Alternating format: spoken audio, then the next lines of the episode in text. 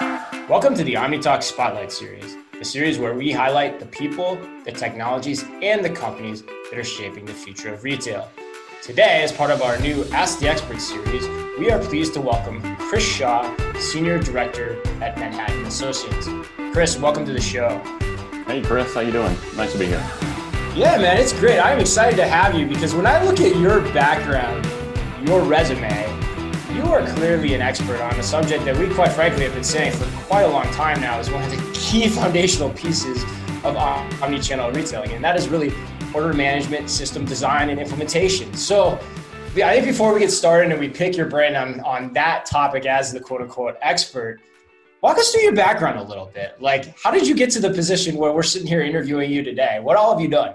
Yeah, sure uh, you know, I've been a little bit of a jack of all trades over the last 20 years, but I got my start in the space as an IT person early on where there was a partnership called return.com back okay. in the early 2000s between FedEx and mailboxes, et cetera, and a little 3PL in Atlanta, wow. Georgia. Right. And it was pretty interesting actually at the time. The, the concept was all of these online shopping places were popping up and there was no way to return them. So we built this mechanism where you could come into a mailboxes, et cetera. I don't know if you remember those places. We totally do. And oh my gosh, my partner Ann and I talk about all that, that all the time. Yeah. yeah. Well, you know, so interestingly, what they became sort of killed our little venture. When you would go in and you would create a return, then you put it into mailbox, et cetera. FedEx would bring it back to the 3PL DC that I was working with, and then we'd get it back, you know, disposition it, get it back. And then somewhere right around the middle of it, right before we launched, UPS came in and bought up all the mailboxes, et cetera. And that sort of put it into our, our venture. But we were a bit ahead of our time.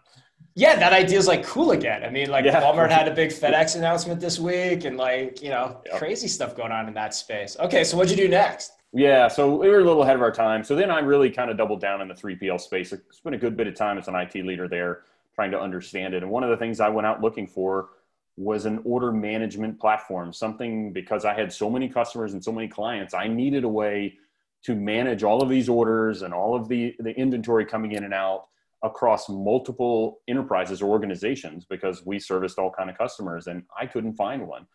So I went hunting for one. And when I finally found one, frankly, I liked it so much, I went and worked for the company. And so it was a little small company called Yantra at the time. And they really were the sort of the founder of distributed order management. Later, I worked for IBM. You've heard of IBM Sterling, probably. It's a, it's a fairly strong platform in the in the retail space. And then eventually, I ended up here at Manhattan Associates. And along the way, I've done professional services and sales and marketing. And today, I, I spent a whole lot of time working with our product and services teams. Yeah, for a lot of our listeners too, because a lot of our listeners, a lot of times, some of these topics they're hearing about for the first time, as well as they're trying to make some of these decisions, you know, at retail companies. Yantra almost has its own like kind of legend to it. Like, give us give us like a couple like thirty yeah. seconds to a minute on that. Like, what what is it? What what was that whole thing about back yeah, then? it was a pretty remarkable company actually. It was a, a spinoff out of Infosys.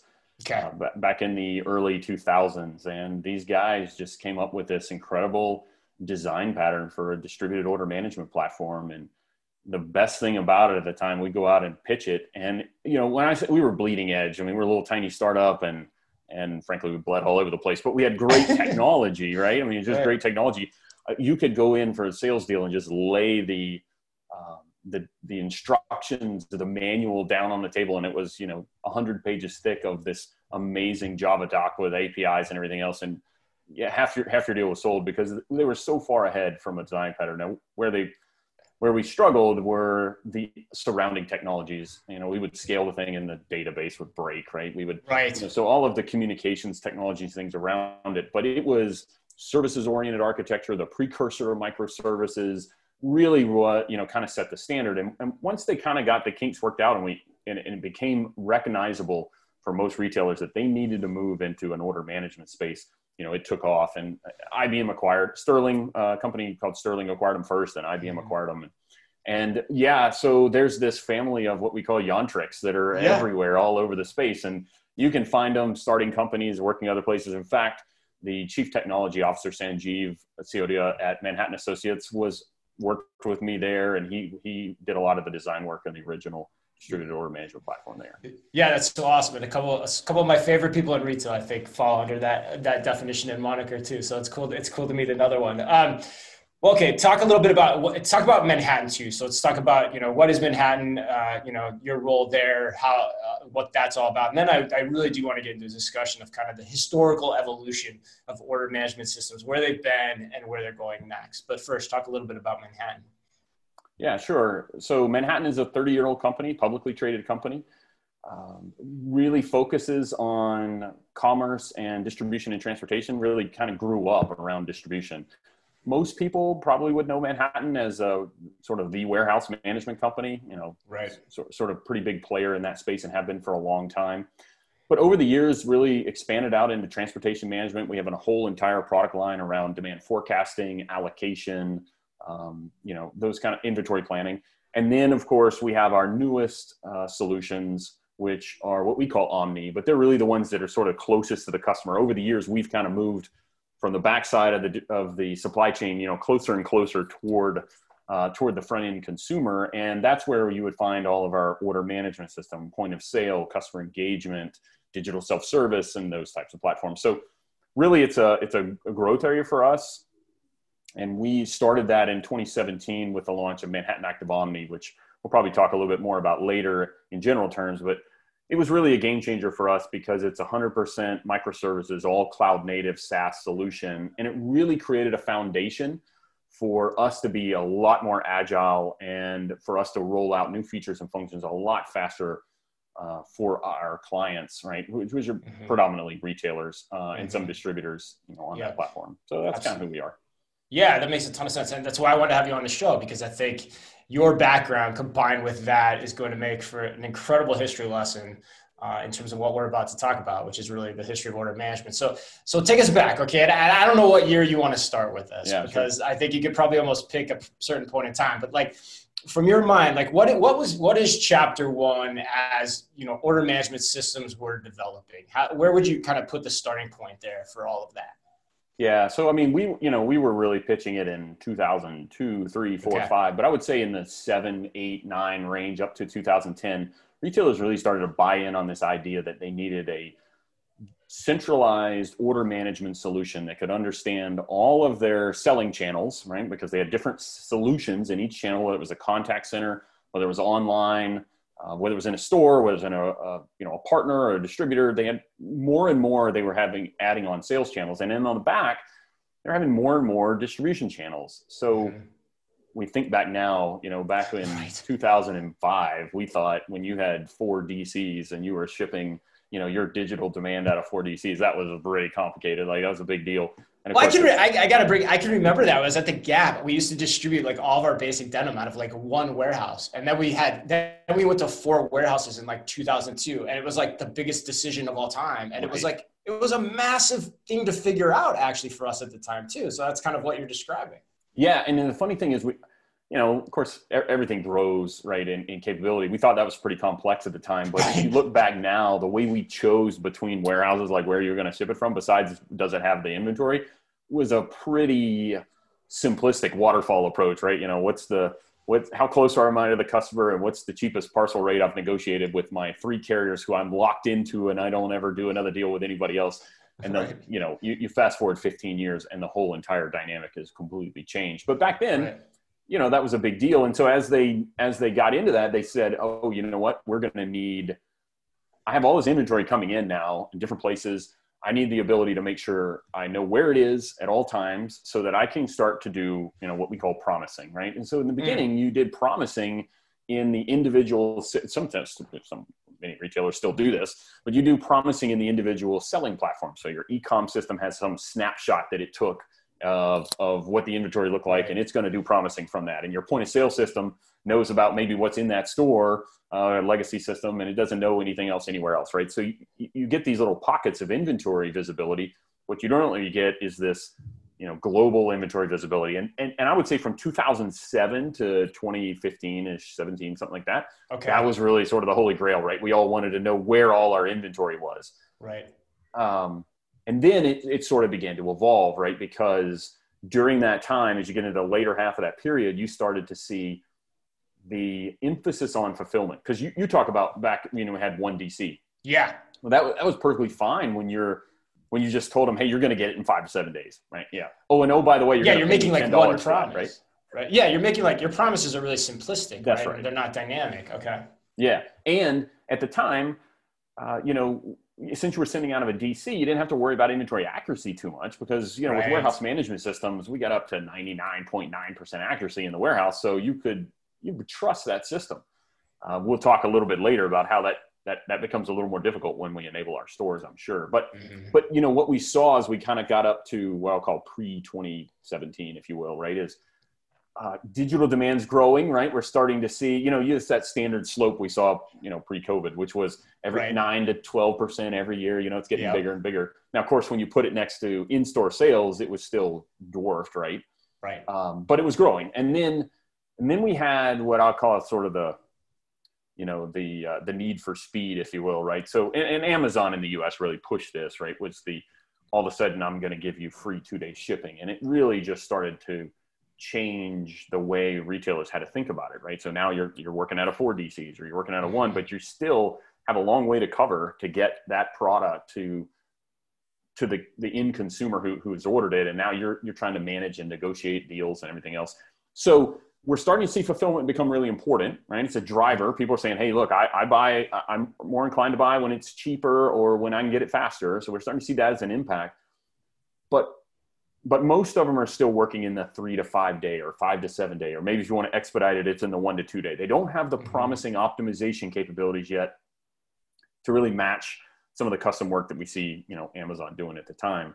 And, and so, stores aren't really part of this equation yet either, right, Chris? Well, so like you as you start to think about them as a node in the network, it's it's still not really taking hold yet around the timelines you're talking about, right? Yeah, yeah, for sure, not mainstream, right? You definitely have some leaders out there, right? Some some sort of vanguards who are out there. I remember Best Buy doing it, you know, uh, you know, right. trying it a few times a, a, long time ago. But but you're totally right. It was not mainstream, and it was not the expectation of the consumer, which I think is probably the most important thing, right? Mm-hmm. You know, we didn't. We nobody was saying if you don't have it, you're in trouble, right? We were like, oh, okay, five seven days, okay, I'll get five seven days, and so, uh, but I think the I think the key message to take away from sort of that time period was that fulfillment is a cost consideration for us, okay. right? As, as retailers and as distributors, somebody buys from, they choose what they want, they put it in their cart, they decide to buy, and then they choose when they're going to get it, and then we can, you know, manage that and everything else. So it's still a, it's still a post-purchase decision or buying decision, um, you know, related to cost at that point. Yeah.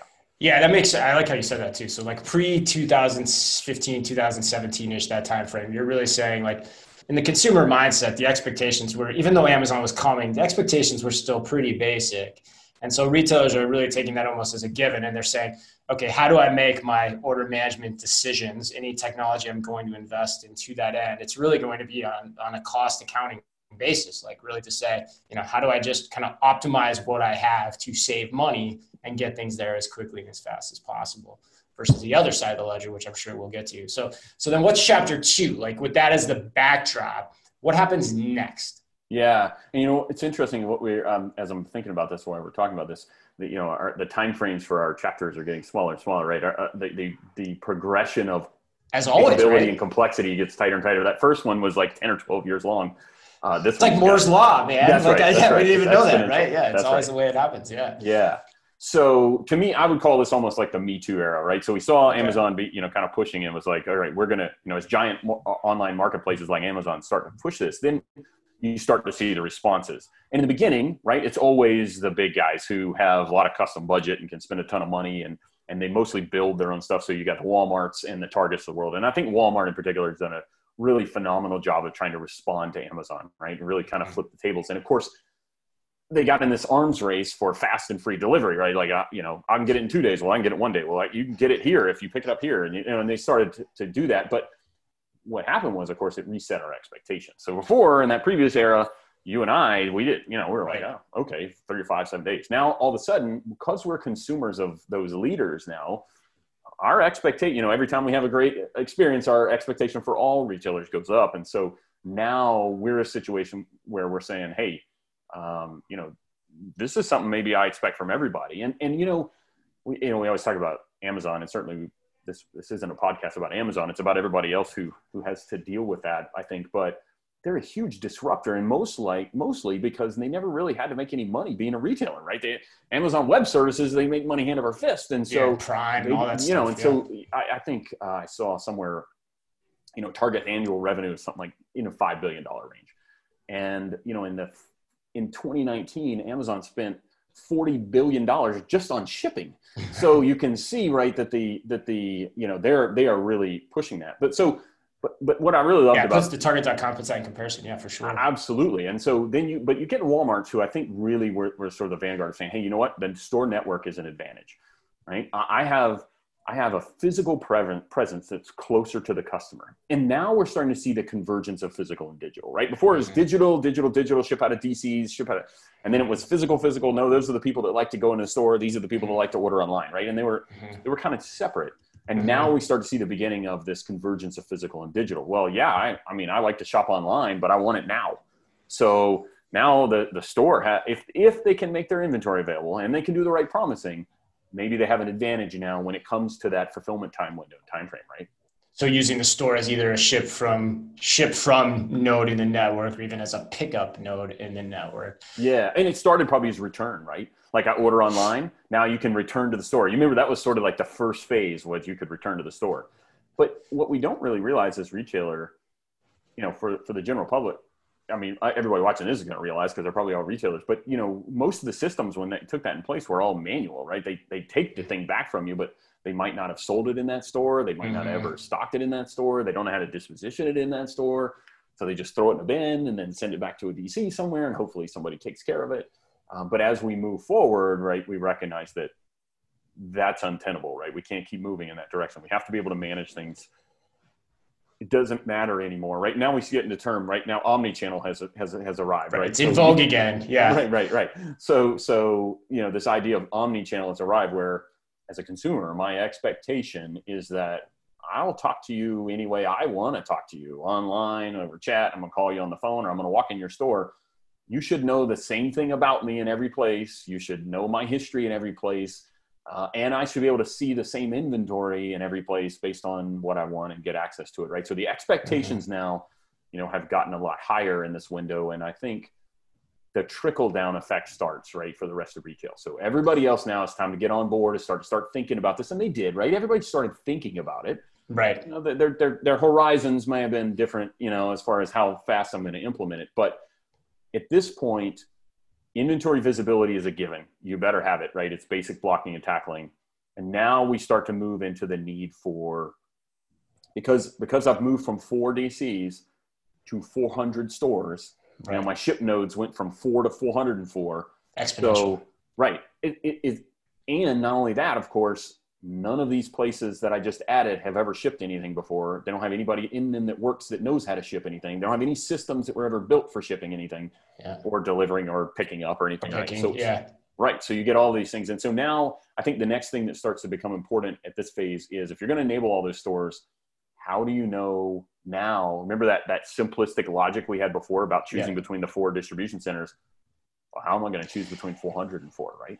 And and yeah, exactly. And Like what and what for the audience, like technologically, what pressure points start to emerge, or what starts to need to change, like between this like 2017 ish to we'll talk pandemic next, but like Yeah. as you go into pandemic, what, what systematically that is needing to change to accommodate what you're talking about, so things can work in the right, right way. right right so now you're into this phase of what I'll, I'll sort of call we we you know in manhattan we kind of call it sort of the three tiers of of inventory excellence right and so Okay. inventory visibility is this first one right because you Okay. can't sell anything if you can't see it right so Right. number one i got to be able to see no everything brainer. right so no matter where i'm coming in i need to be able to see it but our our second tenet really is just because you see it doesn't mean you should sell it and so mm-hmm. now you have and i think to your to answer your question in the most simplistic form complexity is what has changed right Yeah. You know dcs uh, if you're in the in the distribution center nobody ever walks up to the guy in the distribution center who's picking things and taps him on the shoulder and says hey can you help me? But it happens in the store right? In the Right. store you have inbound traffic. You have people coming in. You have to fulfill normal walk-in traffic and you have to have inventory that is available and reserved for them to do that.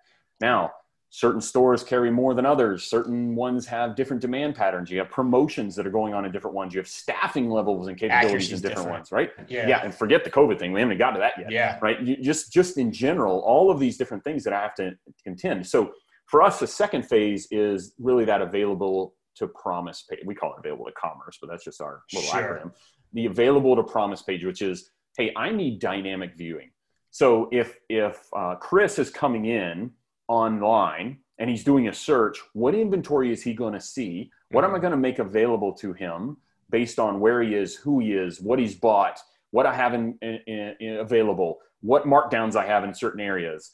Um, you know, now now I'm I'm changing what I'm going to show him based on that. Now, of course, if your brother goes in and he logs in, he might see something different because there might be something about him that's different. He might be coming in as a preferred customer. So maybe they've made some changes. He might be coming in mm-hmm. from a different region, so they're offering something different. Or he might have called the contact center and the contact center agent has access to more or different. Or he might mm-hmm. be walking into the store and that store associate because they're in the store, they have some special reserve or more reserve, they might have access to more. So anyway, you need a lot of views that can be dynamic and they have to be real time, right? We're in a real time world at this point and nothing else is batch anymore. We're asking in real time the more of these that we put in place, the more that they're coming in, the more variety that are coming in, the more locations we have to support, the more lookups we have to do, we start to see some performance constraints, right? Right. We're still we're still mostly doing the promising at the um, cart level and the checkout level right now. Mm-hmm. So so we're still okay, but we're starting to see some of those constraints. And then Got I it. think yeah. So that, that's an important point. Though. I want to make sure we yeah. cl- we click in on that. So yeah, that's interesting because I hadn't thought about that. Like so, yes, at this stage in the historical development of order management, a lot of that promising quote unquote, so to speak, is really happening inside of the cart. So not quite yet as up in the funnel, but more yeah, inside yeah, in the cart as you're making that decision at that point. That is key, right? Yeah, it's super important because we're going to see as we move forward in our timeline that, that when that changes, it causes us some serious problems, right? Uh, when because of the expectations of the consumer. So let's talk. Oh no, go ahead. Well, I was going to say the, the, the third phase or the last phase really is the optimization piece, and this is where all the machine learning and the AI and all of the latest greatest math algorithms that we've been hearing about over the last couple of years comes into play. So now I, I right. can see everything. I'm going to limit what I'm going to promise based on however I want to constrain the view, all in real time. And also in real time now, because I have so many stores, I just no longer can do a waterfall approach of do I have the inventory and which one's closest to the person because right. if A then B then C then yeah well if you're in a region where you are moving let's say we got the blue sweater right I'll call it the blue sure. sweater problem so the blue sweater is you've ordered the blue sweater and you're on the system and my promising engine says well I you know I can send that from 100 different places and then you say well I need monogramming and they're like okay well I'm, I'm down to 14 places oh and I need it tomorrow okay well I'm down to five places but how do I choose which of the five you know, five could actually get it to you on time, what you want, when you want it. Now I need to look at the most cost effective way for my organization to get it to you. I'm already going to make you a promise. I'm going to get it to you on time, and I got to keep that promise. But now I have multiple ways to get it to you. I'm now going to do a real time analysis looking at all kinds of factors in and out of the store, in and out of the DC, in my shipping, timeframes, everything else to decide which one I'm going to choose and make sure that I make that selection.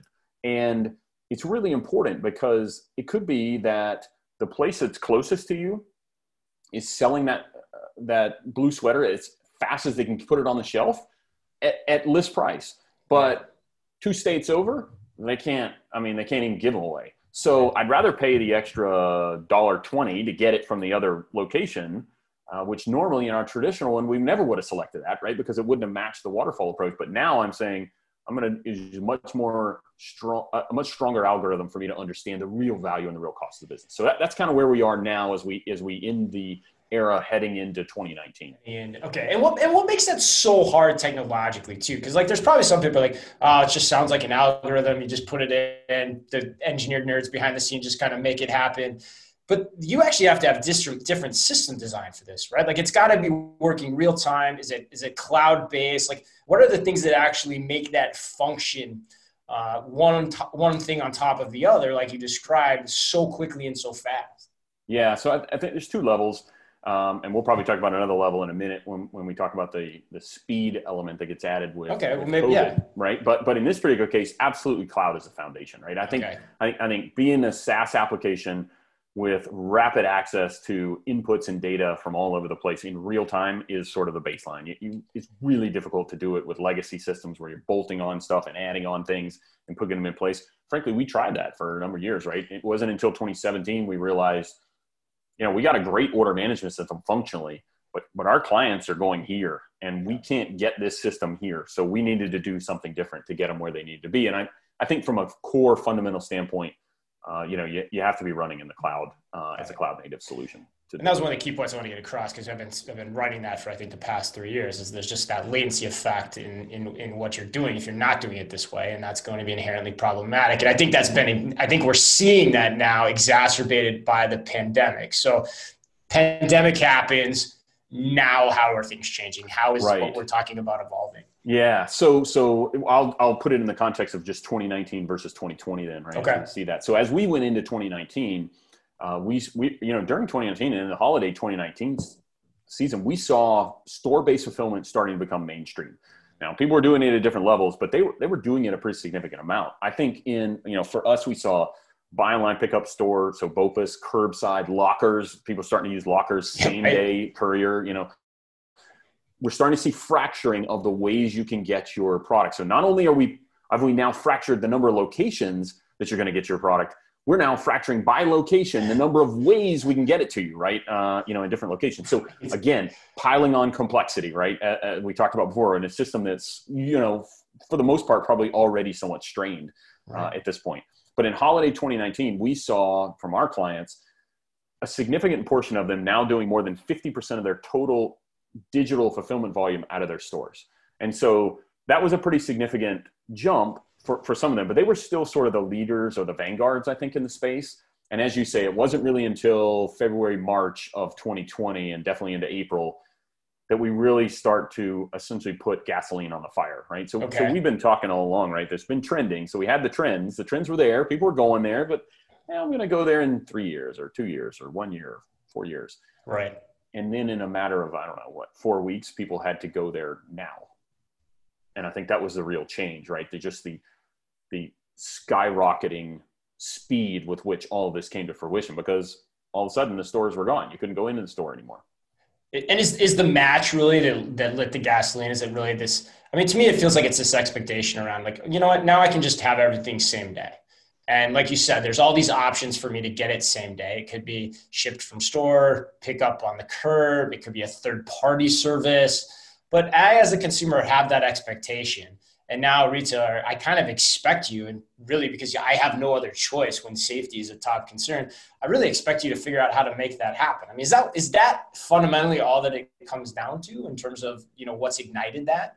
Yeah, I, I think so. I think that's what we learned over 2020. So, you know, when we started, everybody was really patient, right? Like we were all like kind of, everybody's freaked out a little bit, right? And so we're all Yeah, really oh, patient. yeah. We knew everybody was adjusting. If we had to wait a long time, that was okay. If we had to drive up in front and call you on the phone and you Right, come out, we're okay with that. Uh, by the time we got to like August, we weren't okay with that anymore, right? You know, we were, we were, our expectations change. And, and what you said there, I think, is the most fundamental change we've talked about the entire time for retailers. Uh, it's one thing to be able to deliver on all of this and to be able to put it in place and make sure that you have the systems in place to do it. But something fundamentally changed with consumers during the 2020 cycle. And it was, you could tell it was already brewing in 2019 and 2018, but it, it really changed in 2020. And that was essentially the move from fulfillment activity being a decision or, or a cost add-on and consideration post-purchase to being a bu- buying decision before I made the purchase. So all of a sudden, that blue sweater, yeah, I need it blue and I want it in size large and I want it monogrammed, but I also want you to tell me when you can get it to me and how I can get it. Because if you can't tell me that way up front before I even put it in the cart now, I'm going somewhere now. else that will. Yeah, it's all got to show up in the front. So technologically, what does that mean? Because to me, I mean, that sounds like it means you've got to have a great back end design, but you've also got to really understand front end in terms of how you bring this to life, in terms of what consumers are expecting to see against the logic that you're going to promise behind the scenes. Yeah. So you can't. So essentially, a couple of things are happening right now at this point, right? We just mentioned that the volumes are skyrocketing. So, so to set the framework for this kind of promising that we're talking about now, you had some stores that were doing i don't know 15 or 20 orders a day you know small kind of getting going out of their stores and now they're doing 300 plus a day when you're doing 15 or 20 orders a day you can use workarounds you can use right. manual stuff you can figure it out if you're doing 300 a day you better have dc quality pick pack ship and inventory management capabilities in the store and frankly most retailers who weren't already on the path were kind of caught flat-footed, right? Because they have a traditional point of sale system, which is great for yeah. selling to someone who's walking in the store, but has no context or basis for a digital order coming in, a person driving up to the front of the store, you having to pick the item and communicate with them digitally and get it into their car and never talk to them, you know, face to face. It's contactless commerce that sort of emerged. The the volumes now have really stressed the store. So now you're gonna you're gonna digital volume is exploding. Everything's in place. You're already ha- having trouble trouble making promises because of all the complexity we've added. And now we have what you just talked about, which is we've added all this volume up front. We no longer are going to make one call per buying cycle because someone is in the cart and then we're going to make one call for a mm. five day or five to seven day, or even if we had an optimized one, we're making one call. Mm-hmm. We now have thousands of people on the site.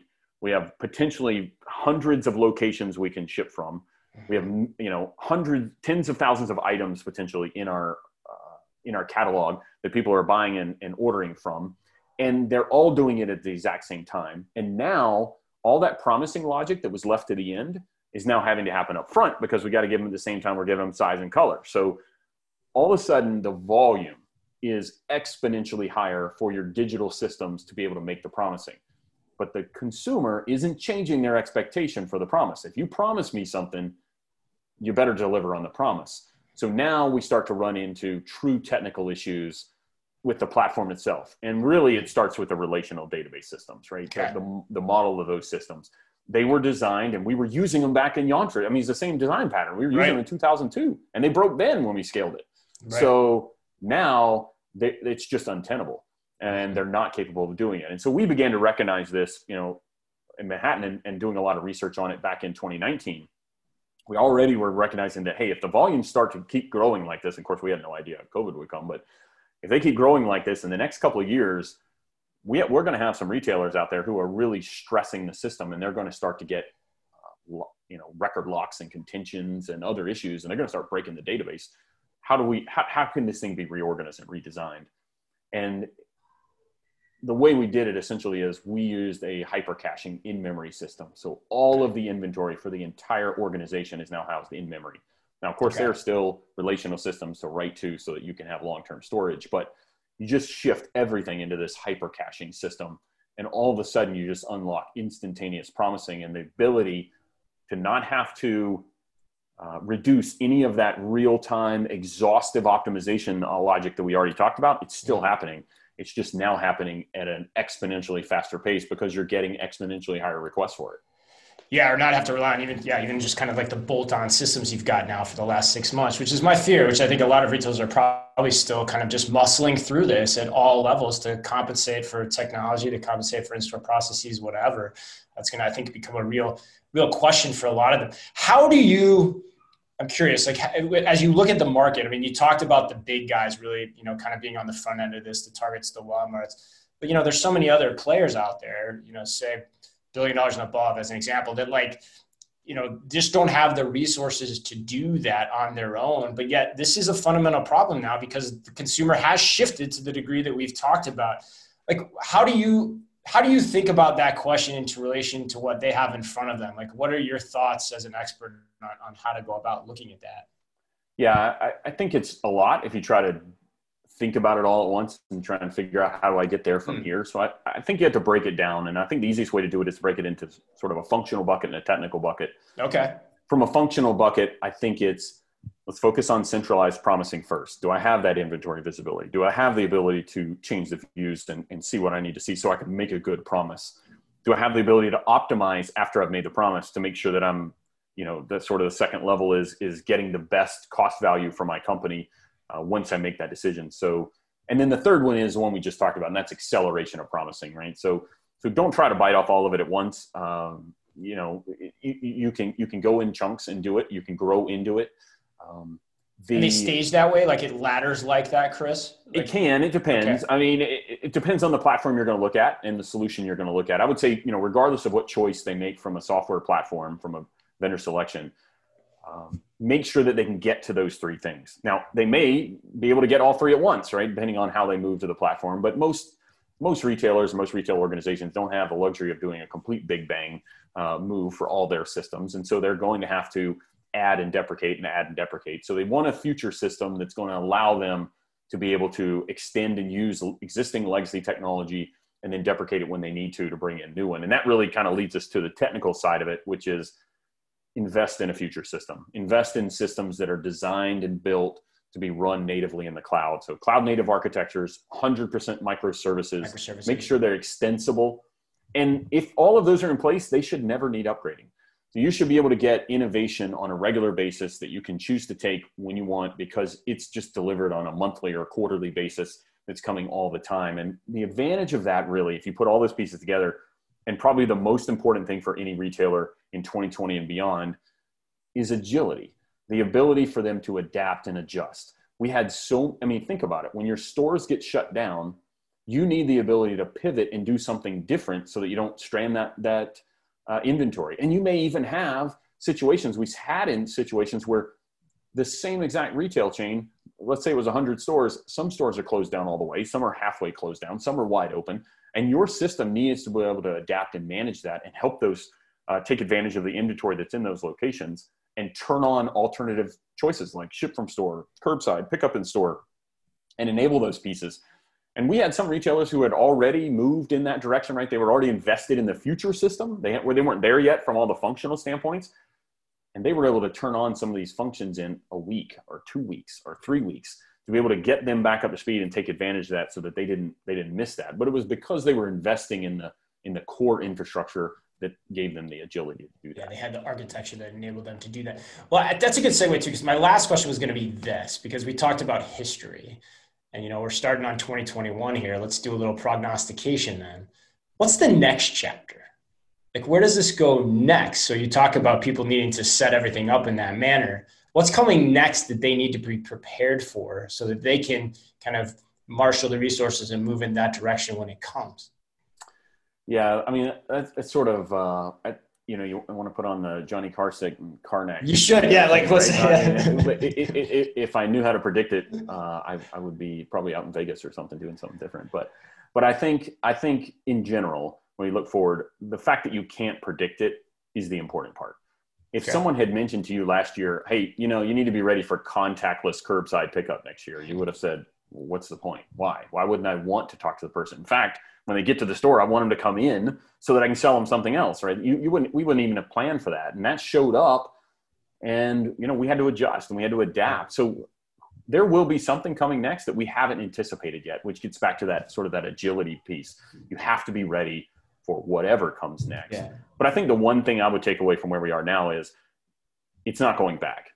Mm-hmm. Yes, you know, if we have a, a successful rollout of the vaccines, should be awesome. It should really help us as a, as a as a worldwide economy get sort of back on our feet and, and moving again. But we have made so many strides and so many people have moved so much farther digitally mm-hmm. and with this expectation of omni-channel that there's no going back. So retailers need to know that this is moving in a forward direction. Uh, it's not going to be something that just kind of falls back to the you know where we were before. Well, the thing you get me wondering about too is like, I, especially as I start thinking about this competitively, and like you start taking the strategic, you know, mindset of an executive, is I start to wonder as you think about like the Amazons, the Walmarts, Targets, Best Buys, et cetera, all the big guys who have you know started thinking this way. Do they start to get to the point too where they can start to shape the demand curve with the with the mindset being you know such a in such a state right now that same day is such an important thing? Can I start to shape the revenue side of where all of this comes from by being smart in how I you know calibrate my promotional and marketing strategies against this system design. I mean, am I crazy to think about that, or is, is that also potentially where this is all going? No, I think that's absolutely right. And I think the more data we have, the more information we have, and the faster we have it, the more real time we can make those adjustments. So maybe promotions, you know, take on a whole nother level, right? Because we ha- we can take in all this data, including fulfillment activity, and uh, pickup activity and delivery activity and put it into the front end. So I, I absolutely think yeah. that they'll continue to push forward. And I think, you know, all as I said before, right? The expectation isn't just when I go into a mega retailer that I'm going to get this mm-hmm. level of service. It's when I shop, this is what I expect. Yeah, what you get me thinking about it, and we'll, let's. This is probably a good segue too in terms of the how millennial are you section, but it gets me thinking about okay, like what is how are you serving that same kind of front of the funnel information in social media when you see something and you're captivated, boom, right then and there. Like how is that all working? And the retailers that understand that are probably going to be the ones that win. And so, just gives more credence to everything we're talking about. All right, man. Well, let's shift gears. I'm excited for this. It's going to be a blast. Um, all right, question for you. If you have the option, you're say you're in a grocery store pre or maybe even during the pandemic, but maybe pre. Are you pulling out your mobile wallet like Apple Pay, Samsung Pay, or are you uh, paying with cash, credit card? Like, what what's the traditional way Chris Shaw is shopping in store? Yeah, I mean, I uh, unfortunately I almost always default back to the uh, to the old analog card. I don't know if it's just are you still? Yeah, I mean, I, I have all those things. I have Apple Pay and Walmart Pay, and Target, all those things, and I've used them. Like, and I use them a lot of times just to see how well they work, and you know, all of the the pieces that go along with you know being in this industry. But uh, I guess I would say I use Apple Pay more than anything else if I'm if I'm paying, but I can't remember the last time in a grocery store I used it. I almost always pull out the card still, so I guess I'm not very millennial. That is amazing. The guy who just gave us a history lesson on order management systems and microservices and, and design is pulling out the credit card. Yeah, you're not the only one that's ever answered that that way. That's why we do this. It's fun to see the trends. All right, in the last week, how many times have you ordered food or drinks via a mobile app? Unfortunately, my family goes to Chick-fil-A a ridiculous amount of time, and they have a phenomenal app, and I use it every single time. So I would say about four or five times this week in the past week, we have bought with the Chick-fil-A app. Oh my God, all from Chick-fil-A. That's so funny. I was just, it's so funny you said that. Just this morning, I was looking back at who I named best omni-channel retailer of 2019, and I picked Chick-fil-A for that very reason. Their, their, yeah. their app is stellar. It all is. right, if you if you could only live with one social media platform, what would it be and why? I have no idea which way you're going to go. yeah, this. Um, this is going to be another one of those. You're definitely not millennial. Uh, for me, it's Facebook, and okay. the reason is because I used to love those online forums, right? Because let's say you're into huh. cars or you're into you know video or photography or whatever, and you go to these forums and there's always experts in there and everything else.